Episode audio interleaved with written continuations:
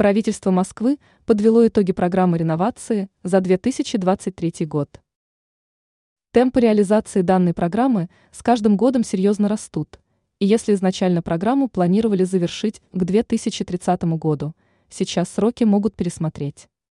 Связано это с тем, что большинство бюрократических процедур между правительством и застройщиками, а также застройщиками и покупателями, упразднили и упростили.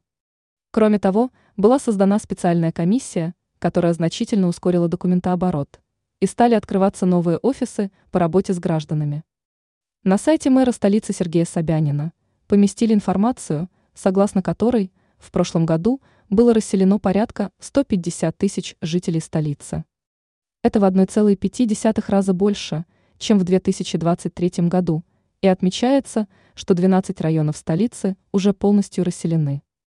На месте демонтированных старых домов скоро начнется строительство еще более 600 многоэтажных новостроек.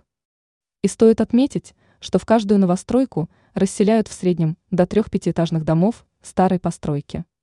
Ранее мы писали, что по программе реновации в столице ввели в эксплуатацию уже более 4 миллионов метров кв. Жилой площади.